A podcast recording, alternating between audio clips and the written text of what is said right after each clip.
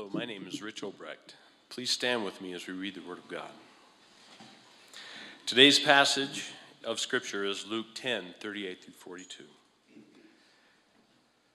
Now, as they went on their way, Jesus entered a village, and a woman named Martha welcomed him into her home. And she had a sister called Mary, who sat at the Lord's feet and listened to his teaching. But Martha was distracted with many, with much serving.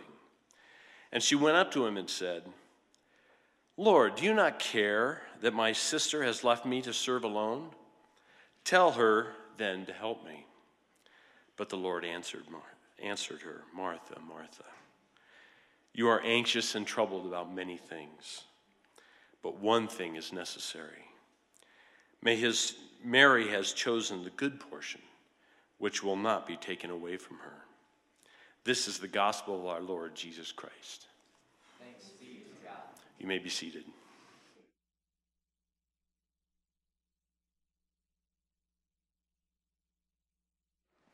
Two quick uh, additional announcements before we jump into our text of study this morning. One is that less than 24 hours before my plane gloriously took off to um, Cancun, I got a text message from um, our executive pastor candidate that we'd brought in that he was accepting the job, had the chance to talk to him. And so we have a new executive pastor that will be starting April 3rd. And uh, yeah, praise Jesus. I relaxed just a little bit better after that. Um, praise the Lord. It was great. Um, and then, secondly, I want to say thank you to Rob for preaching last week. I've heard numerous um, just wonderful reports. So, thank you, brother. All right. And as you can see, I, I brought back a few tacos with me. So, um, just kidding. I. Uh, I was walking through the airport um, heading back from uh, vacation after a great week, and, and having traveled with just our carry on bags, I was praising Jesus. Because isn't that that's a great feeling isn't it to have everything that you need for the week with you? You know they can't screw it up. And i remembered back to um, a trip we took when our son our oldest son ethan was six months old and we went to um, Cabo San Lucas as a family with Kelly's folks. And I can remember Ethan being six months old, and so we didn't have just carry on at that point in time. In fact, we had carry everything with us, and we had a pack and play for him to sleep in. We had a car seat for him to ride in. We had golf clubs to get away from him. And we, I mean, I felt like, and then every pair of clothing we owned, right? I mean, we were walking through that airport in Cabo, and I'm thinking to myself, are we going on vacation or are we moving here? Like, if you've been there, if you've ever had that experience, you know that feeling of somebody give me a hand and help me out. And I, I think life feels like that sometimes, doesn't it? I mean, life, life feels like we're just, we're walking through the terminal and we've got everything in our hands and it's a little bit too much to carry. You ever been there? Where, where, I mean, we have the expectations that surround us. Some of them we've put on ourselves, and, and some of them we've just adopted from the society, the culture that we live in. We, we have the obligations that we rightfully need to do. We have the bills that need to be paid, the job that needs to be worked. We, we've got to wake up Monday morning and, and get after it. Some of us, we, we carry around in this, in this pile of stuff, we also put religion on top of that right? And we, we want to spend time with God, and, and that's important to us. And, and some of us, we also we carry around some past baggage. We carry around some regrets. We par- carry around some of our failures. Some of us carry around guilt. And doesn't it feel sometimes like you're walking through the terminal and you've just got the weight of the world surrounding you? Am I, am I alone in this? That sometimes it can feel like we're, we're carrying a number of things in life. And if we were to go around this room and, and we were to just do a survey, most of us would say statistically that we are over busied people. Some of us would say we're, we're hurried. If we have a little bit more self awareness, we go, Yeah, I'm not just busy, but like this internal condition of my soul is one of, of hurry. And some of us would say that I feel like I'm carrying the weight of the world and I'm still coming up short. I've got my list of things to do, I've got my calendar, I've got my task list, and I accomplish all of it. And at the end of the day, I feel like I'm just carrying these things and missing the world around me, and yet I don't feel like I'm doing enough. Or, or, or I don't feel like I'm doing the right stuff. I'm just doing whatever is in front of me. And sometimes, isn't it true, that the things that we carry, expectations, obligations, guilt, sometimes the things that we carry, even the good stuff we carry, causes us to miss the beauty of the life that God's invited us to live.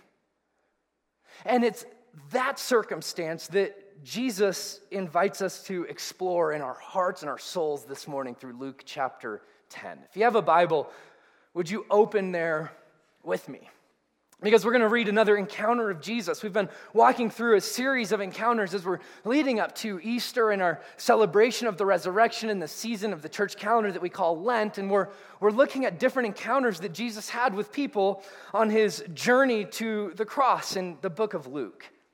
And he has a number of different encounters, and these encounters change people in certain ways. And this passage notwithstanding, this is one of those passages that has this way of sticking with us because we can relate so distinctly to it. Listen again as we read the scriptures. Now, as they, and that's Jesus and these women, his disciples, presumably with him, as they went on their way, Jesus entered a village. And a woman named Martha welcomed him into her house. And she had a sister called Mary who sat at the Lord's feet and listened to his teaching. But Martha was distracted with much serving.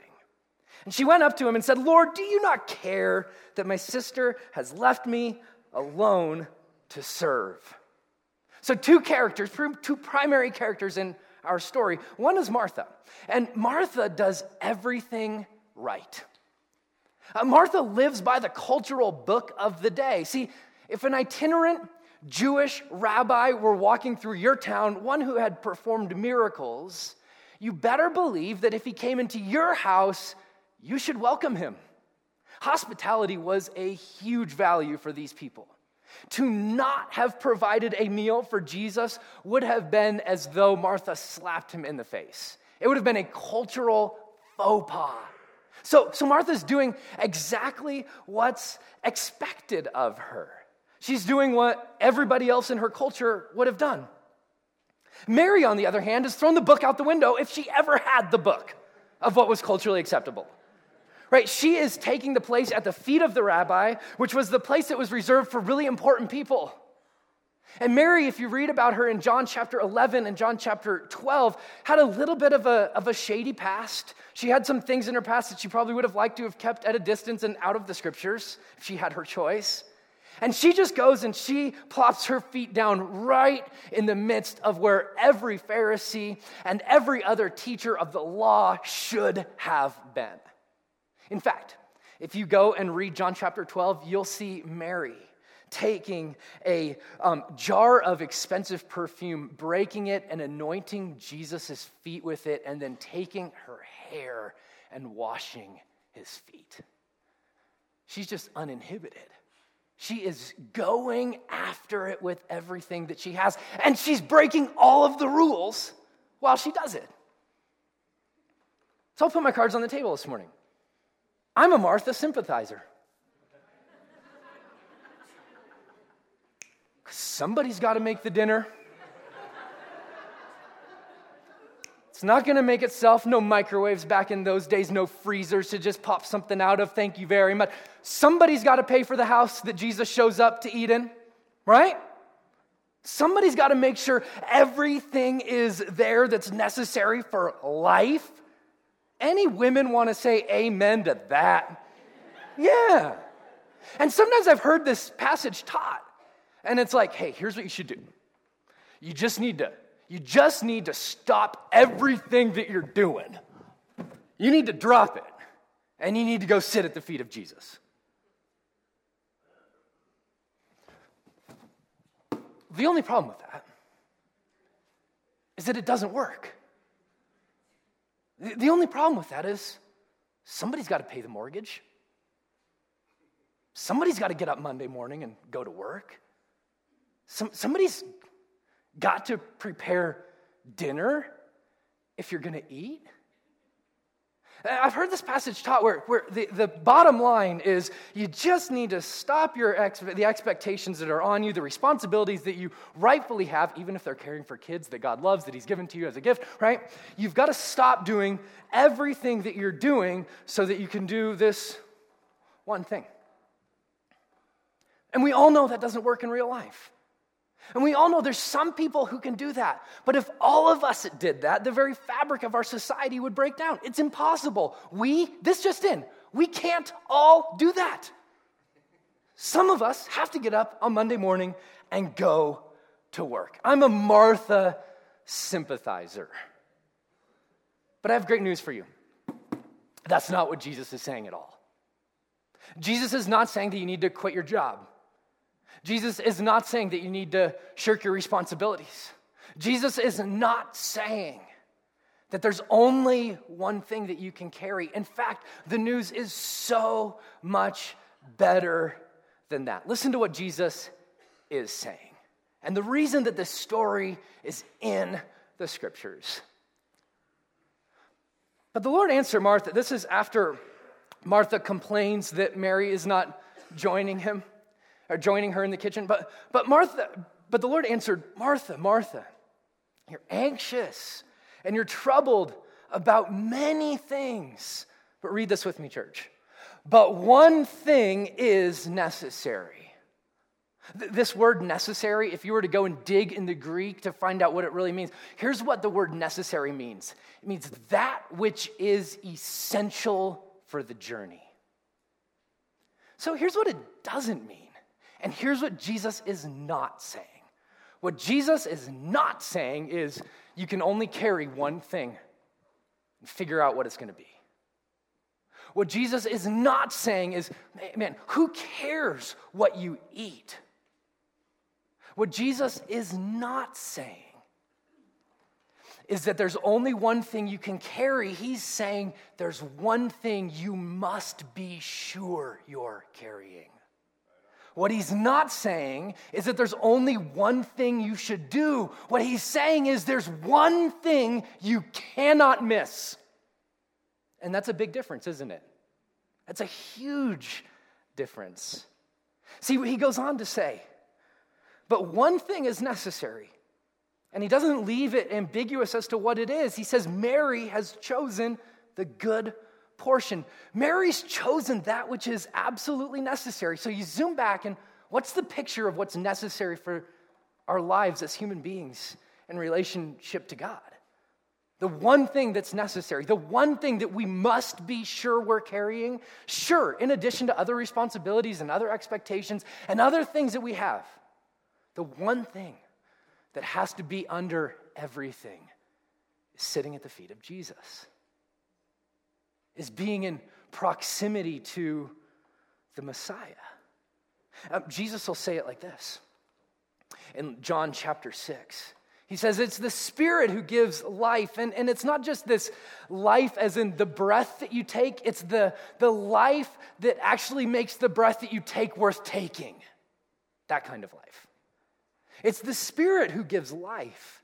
The flesh is no help at all. The words, this is Jesus speaking, the words I have spoken to you are spirit, and say it with me, church, life. He goes, Here, here's the thing you can't miss. You cannot miss that you were created at the very core of your soul to be in relationship with an almighty God. That's what you can't miss. You can't miss that you are created uniquely and specifically by your creator for a purpose. You can't miss that. You cannot miss that the one who created it all and spoke every single star into existence and calls them out by name speaks a better word over your life of love and of blessing and of goodness. You can't miss that. You can't miss that. I started to wonder what did, what did Mary hear as she sat at the feet of Jesus? Just to hear him in a living room teach I wonder if he taught her that blessed are the, are the poor in spirit, Mary. And blessed are those who mourn because they're going to be comforted. I wonder if he taught Mary that, man, the, those, that anger you're carrying, that lack of forgiveness in, in your soul that you have, that Mary, those things are just they're zapping life from you like nobody's business. And you feel like you're carrying the weight of the world, Mary, because your past is just so prevalent. It's all you can see. I wonder if the Messiah just ripped those things out of her hand. There's only one thing that's absolutely essential. And what Jesus seems to think is that sitting at his feet shapes the way we live every single day.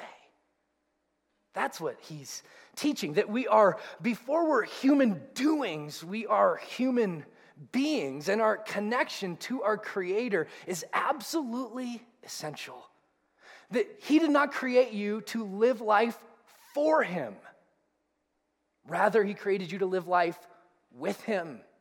And those are two very different things. And see, union with God is the absolute bottom line essential of why you were created, is to be in relationship with God. And so Jesus says, when we do that, it shapes the way we do everything else.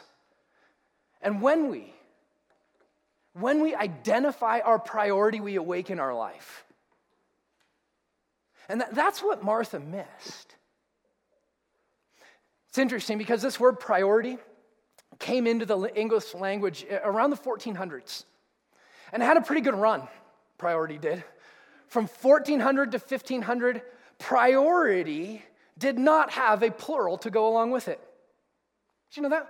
500 years, there was no such thing as priorities, which, if you think about it, makes a little bit of sense. Because priority literally means that which is before everything else or that which is first. Now, we would love to believe, wouldn't we, that we can have priorities. A bunch of things that's at the top. I mean, this is our multitasking world that we live in. The more we can do at one time, the more we can accomplish. Um, this just in also, that the statistics that support that aren't actually there. It turns out the more you try to do, the less you accomplish. So for 500 years, people would have looked at us and said, Priorities? You can't have priorities. You can only have a priority. And Jesus would say, Yes and amen. A priority, a thing at the very top of everything that shapes the way you do everything else. Listen to the way he said it in Matthew chapter 6. After talking about worry and anxiety around what we'll eat, around what we'll wear, things that we need. Here's what Jesus says He says, But, but seek first. Seek first.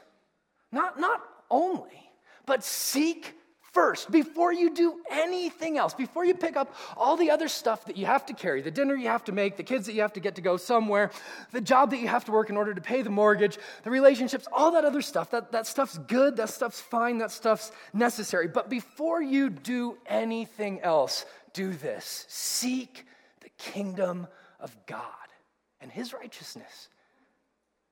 And all of these other things will be added unto you. See, here's what Jesus is saying. And, and you have to sort of peel back the layers a little bit because what we hear is seek first the kingdom of God. Like, try really hard to go to heaven. Try, try really hard to do these things. And that's not what Jesus is saying. What Jesus is saying is align your life with the reality of the way I created the universe. Seek first the kingdom of God. Allow the rule and the reign of God to be a person who lets go of bitterness and rage and anger, to be a person who embraces the way of love rather than hate, to be a person who says, I will forgive those who wrong me regardless of how many times they do it. Seek first that kingdom. And then Jesus says, when you do that, the stuff that you're carrying, the, the good stuff, the, the stuff you need to carry to live and eat, it's not that you won't have to carry those things anymore, it's just that you'll have a different way of carrying them. Right? So, so there's more than one way to carry a stack of boxes, isn't there? Right? So when we seek first the kingdom, here's what starts to happen in our life. Uh, sure, sure, there's certain things that will weed out of our life. There's certain things that will go, this is absolutely not necessary, and that's an important exercise to go through. I'll talk about it in a few minutes. But I think primarily what we find is that we carry the same stuff in a very different way. Like, have you noticed that when you spend time in the presence of Jesus, that some of the things that used to rub you the wrong way don't seem to rub you the wrong way? That some of the people that really annoy you, I mean, we all have these kind of people in our life, don't we?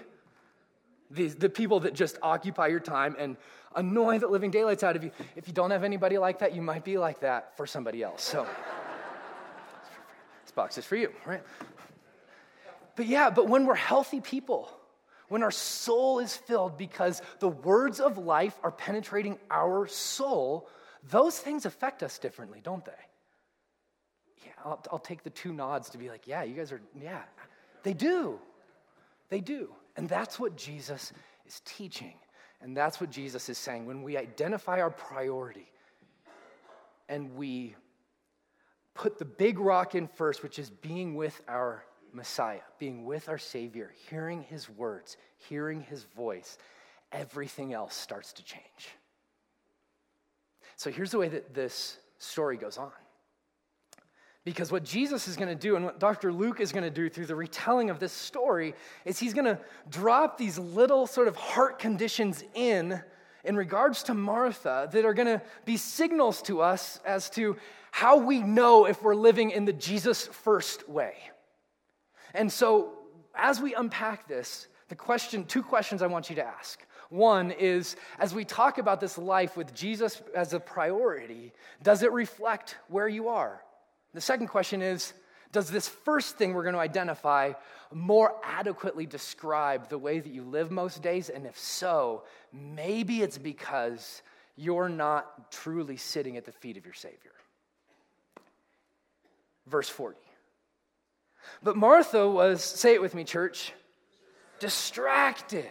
Distracted. In the Greek, the word literally means to be driven about mentally.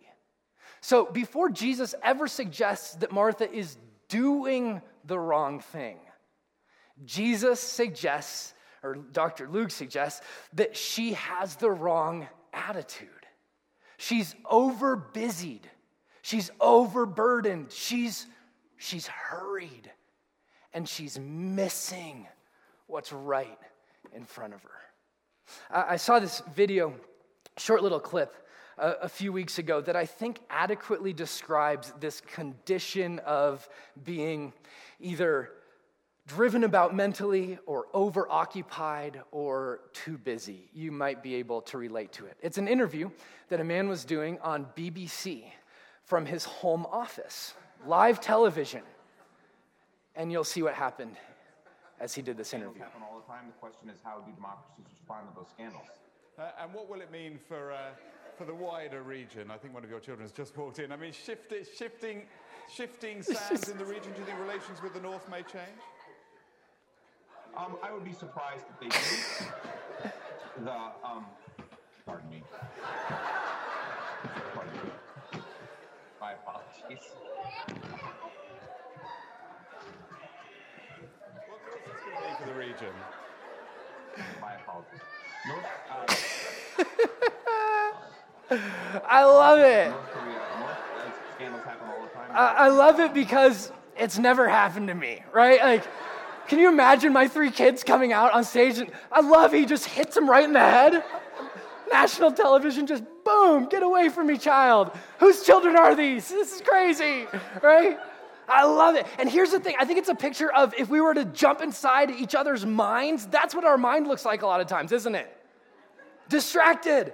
Like, okay, that thought needs to go away. That past regret needs to go away. That burden I'm carrying, I mean, it's just blocking me from seeing the life that Jesus has intended me to live. Here's the reason that I love this story it's a modern parable, it's the story of modernity. We're over busied people, aren't we? I mean, statistically, they would say that 67% of women and 86% of men work far more than 40 hours a week. they'd also say that well over half of us never take our allotted vacation time. They would also say that we sleep two fewer hours on average than our great grandparents 100 years ago did. You think that doesn't affect us as human beings, as people? That doesn't make it feel like, man, I'm doing more than I feel like I can legitimately do, and I still don't feel like I'm getting enough done? Sure, it certainly does. And so Jesus speaks into this a better word. But before we can just distance ourselves from this totally, he speaks to church people too. Because listen, he says, Martha was distracted with much serving. And if you were to do a word study of this word serving, what you'd find is that a number of different areas in the New Testament, this word serving is translated ministry. Martha was distracted with much ministry. See, see, so Jesus doesn't let religious people live under the cloak of religiosity. He sort of pulls that cloak back and goes, okay, let's, let's talk for a moment because you can be serving the Creator lunch and miss that he's in your, eh, he's in your family room. You can be serving the Almighty King of the world and not actually communing with Him. See, Martha's overoccupied with ministry and she's missing the very thing that she needs to adequately minister. And so Jesus pushes on us to say busyness does not equal faithfulness. Just because you're busy serving Jesus does not mean that your heart is full of the very thing that you want to give to others. See, godly service flows from sitting at his feet, not just serving him lunch.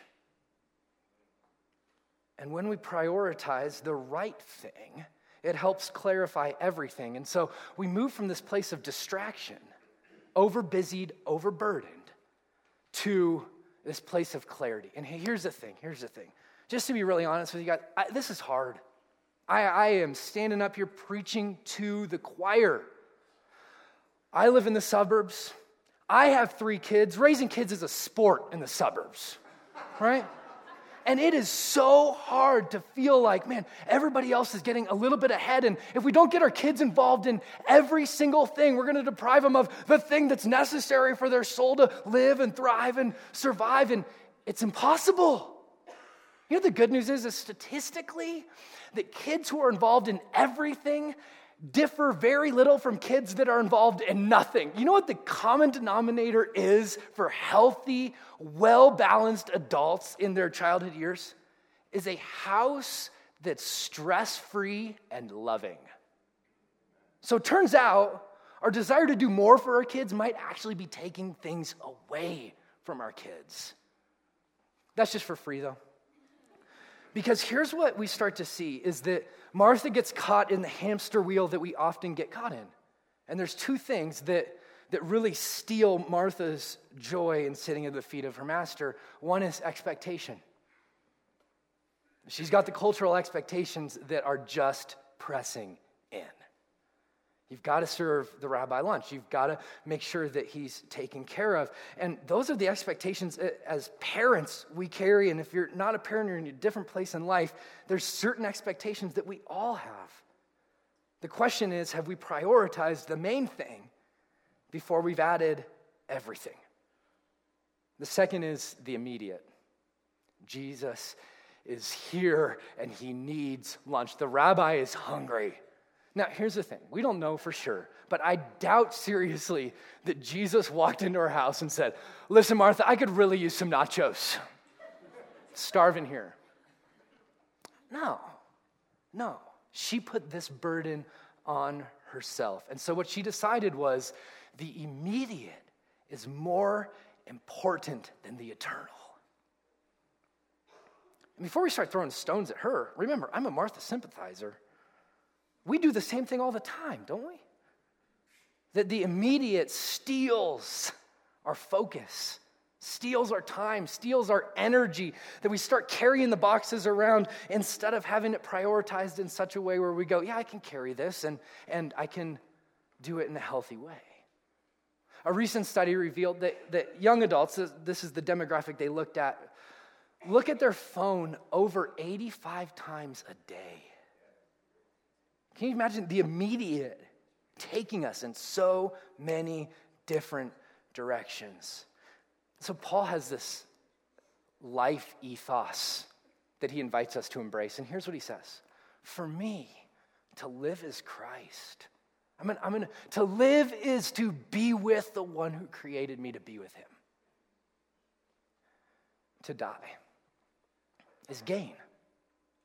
Charles Spurgeon, the great preacher, said it like this He said, Lives with many aims, like water trickling through innumerable streams, are like water trickling through innumerable streams, none of which are wide enough or deep enough to float the merest cockle shell of a boat.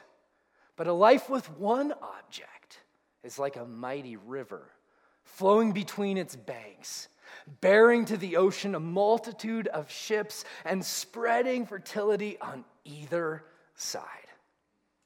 I don't know about you, but I, I want my life to be a waterfall not, not a trickle of a stream.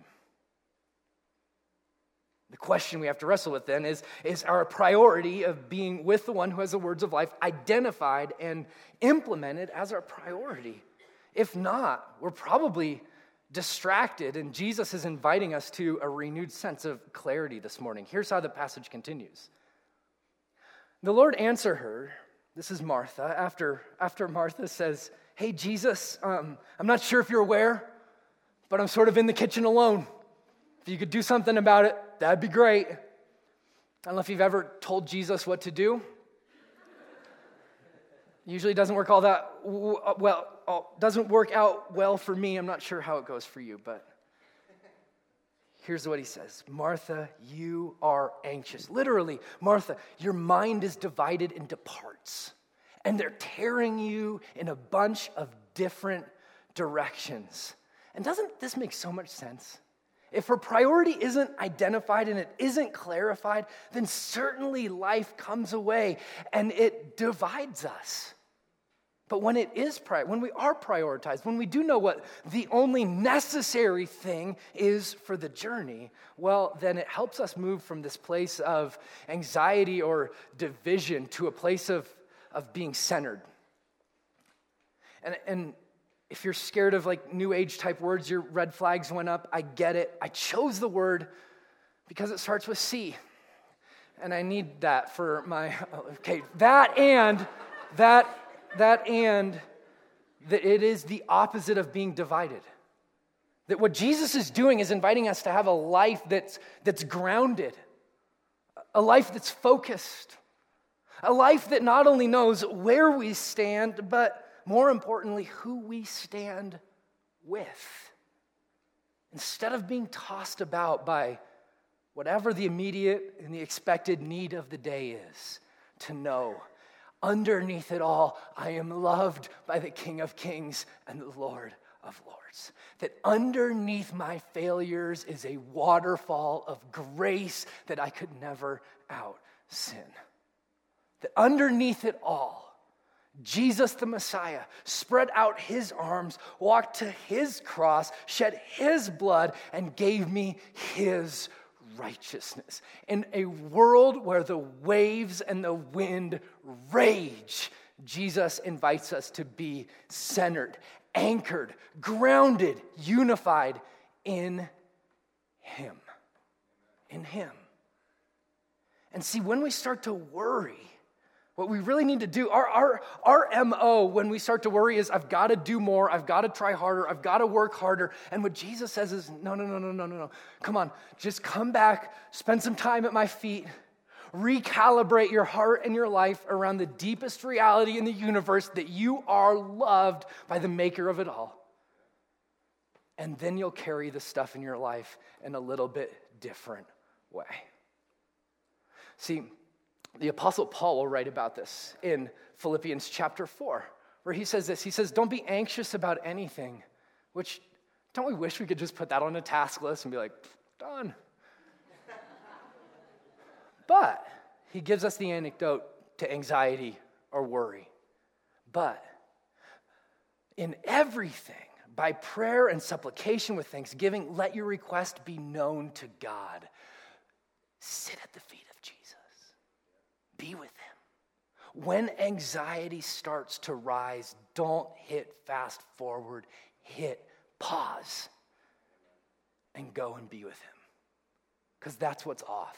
And then the peace of God, or literally, the, the peace is this weaving back together of the stray parts of our life. Isn't that great?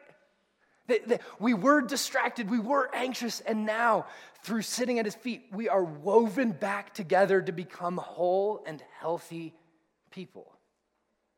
And the peace of God, which surpasses all understanding, will guard your hearts and your minds in Christ Jesus. So if you want to guard your life against anxiety, spend time at his feet. That's where it starts, that's where it flows out from. And so we can work backwards too and say, okay, if I am anxious, then the dashboards on the light of my soul need to be going off because it means I haven't really prioritized the only necessary thing. Here's how the passage continues Martha, Martha, you're anxious and you are, say it with me, troubled, right? troubled. If you were to do a word study on this word, it's fascinating because this word troubled makes us seem like, well, Mary, maybe Martha's just like, mm. but the word troubled actually has been translated, quote, making an uproar or a riot in Acts chapter 17, or a noisy disorder and a commotion in Matthew chapter 9, or to be alarmed. Martha is doing far more than just come on. Martha is like, hey, um, Jesus, Messiah guy, you may have recognized that I am in the kitchen making you lunch when my shady sister is sitting at your feet. If you could do something about it because you're God and all, that would be wonderful. Great. She's not just shaking her head, she's making an uproar. And see, part of Martha's troubled nature is that Mary isn't following along. She's not playing the same game. And can we talk honestly for a second? Isn't that what often gets us to? It's, hey, these people aren't playing the same game as us, and they seem happier. We need to drag them into our game. they need to be a little bit busier. They need to do a little bit more we need to talk them into joining, whatever, right? Isn't it true? She's upset because Mary isn't joining in. And here's the thing unhealthy people always create unhealthy environments. And we have to decide are we going to just jump in line and go along with it? Or are we going to say, no, my, my priorities are clear and I'm going to live by those and let them define me? And here's what Martha believes Martha believes if it doesn't get done by me now, it won't get done by anyone ever. The reality is, they probably would have eaten. It wouldn't have been as good. It wouldn't have shown up on Pinterest. Nobody would have Instagrammed a picture of it, I'm sure. But, but, they would have eaten something, and if they didn't, they most likely would not have died of starvation. Right? And so, Mary's choosing the only necessary thing, Martha's choosing the immediate, and the fact that Mary doesn't join in, it troubles her. I can remember Bill Hybels telling a story at a conference he was speaking at. He's a pastor of Willow Creek Church, a large church outside of Chicago. He tells a story about walking past somebody who was working in maintenance on their campus and, and he was cutting these branches. And as he worked, trimming this shrub, he was whistling as he worked. And Hybel said, he said, I thought to myself, if you have enough energy to whistle, you have enough energy to work harder. And then he thought, oh, wow, I'm in a really bad place. right? Because he was overworking and he was overextending himself and he was overbusied. And we usually wear that as the badge of honor and courage. Like, man, I'm so important. I'm so busy. I've got so much going on. I don't even have enough time to sleep. Now, Jesus says you're lazy because you haven't prioritized your life. And when people, when we live that way and people don't join in, it causes us to be distressed or troubled. But what Jesus invites us to is this calm.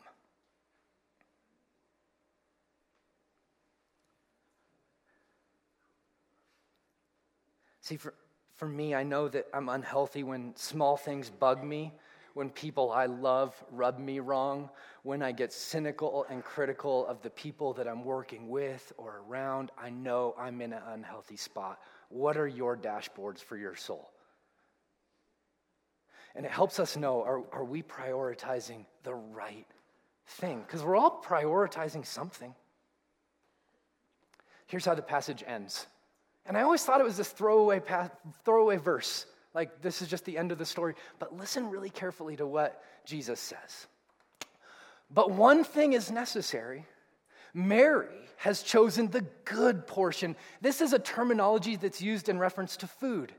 M- Mary's chosen the bread of life. Martha, you chose the bread of lunch. She chose the good portion, which will not be taken away from her. So here's what Jesus is saying Not only am I going to make her leave the living room and sitting at my feet to come and help you in the kitchen, but what she learns sitting at my feet will carry her and walk with her into eternity. Because what we learn sitting at the feet of Jesus is a, a timeless treasure. It's not something that we get just here on earth, it's an eternal formation that God does in our soul. The only thing we carry with us into eternity is the people that we have become. And so, what Jesus says is listen, formation at my feet is a timeless treasure. It won't be taken away. Your character and the development of who you are in your soul is something that will walk with you into eternity. So the question becomes how are we doing in cultivating a soul level health? Are we walking and sitting with our God in such a way that it shapes the way that we carry everything else? Or are we just trying to do as much as we can and fit it all in? And maybe if you are, you feel like you're missing the best things in life because your life is so full. Briefly, as we close, I want to give you three pieces of encouragement and how to say, Paulson, I, I'm, I'm in, but what does this really look like? What does this really mean? First of all, here's, here's what I would say. Number one is you, you, we need to spend some time prioritizing our life, deciding what's first. What is the only necessary thing for you. So maybe a way that you do this this week is you take some time and really succinctly, as best you can, write your, your vision for your life. And where does sitting at your master's feet fit into that? Right? Write the vision for your life. This is what, when it's all said and done, this is what I want my life to be about. An Australian nurse named Bonnie Ware, she cared for people in the last 12 weeks of their life. And she started to ask them, What are some of your regrets in life? people that were on their deathbed. And the number one thing people said to her was this I wish I had had the courage to live a life true to myself, not the life others expected from me. So here's what they're saying I wish I would have prioritized and built my life around that. Secondly, this one thing life is a life where we actually practice our spirituality. We practice spiritual disciplines. We walk with Jesus. On the backside of your bulletin, I've included nine ways that people sit at the feet of Jesus. Let me take that out, even if you're not a note taker. Nine ways that people sit at the feet of Jesus. And here's our default in even, uh, post reformational evangelicalism is hey, read the Bible and pray. And listen, those are both really, really good things. I am all for read the Bible, I'm all for pray. But the reality is, is that when you read the Bible, you start to see different ways that people connect with God, that it's not the only way. And in 1996, Gary Thomas wrote a book called um, Sacred Pathways Discovering or Discover Your Soul's Path to God. And on it are things like naturalist. Like, so maybe you connect better with God on a hike than you do anywhere else. Here's what I want to invite you to do this week. One, experiment. What ways does your soul connect best with God? How do you hear Him speak to you? How do you sit best at His feet? And secondly, do it. Do it. And see if the words that He speaks aren't the life that you long for. Practice it. And then finally, pause.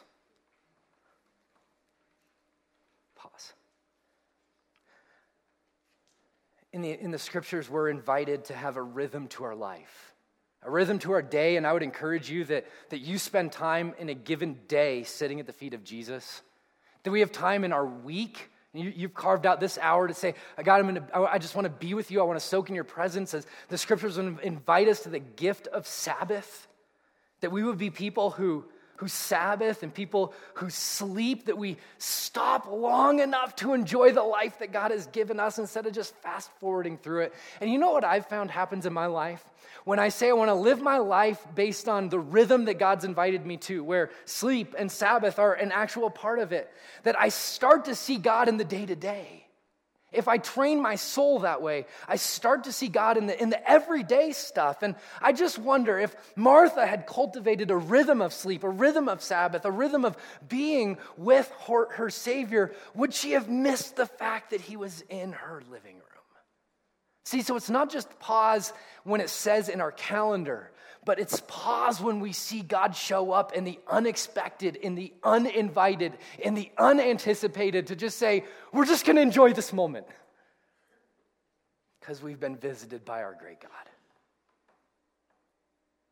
See, when we identify our priority, we awaken our life. And Jesus longing is that we would. That we would move from this place of distraction to clarity. That we'd move from this place of anxiety to centered. That we'd move from this place of troubled, distressed to calm. He doesn't always change the things you carry, but He certainly changes the way that you carry them. Let's pray.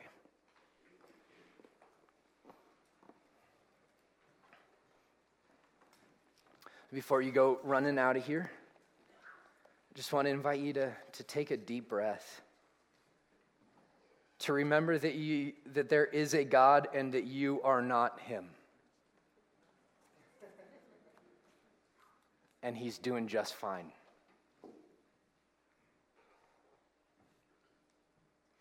And He sits at the center of the universe, holding it all together. And if all that's true, and, and I believe with every fiber of my being that it is, then he certainly has enough strength to hold you together.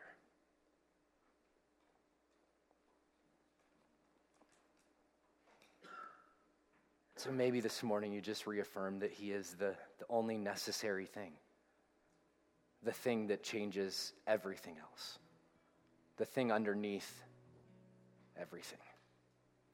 So, Jesus, we, we say that we consider our lives worth nothing except that we would know you, that we would be found in you, not with a righteousness that comes from the law, but a righteousness that comes by faith in you. That knowing you is better.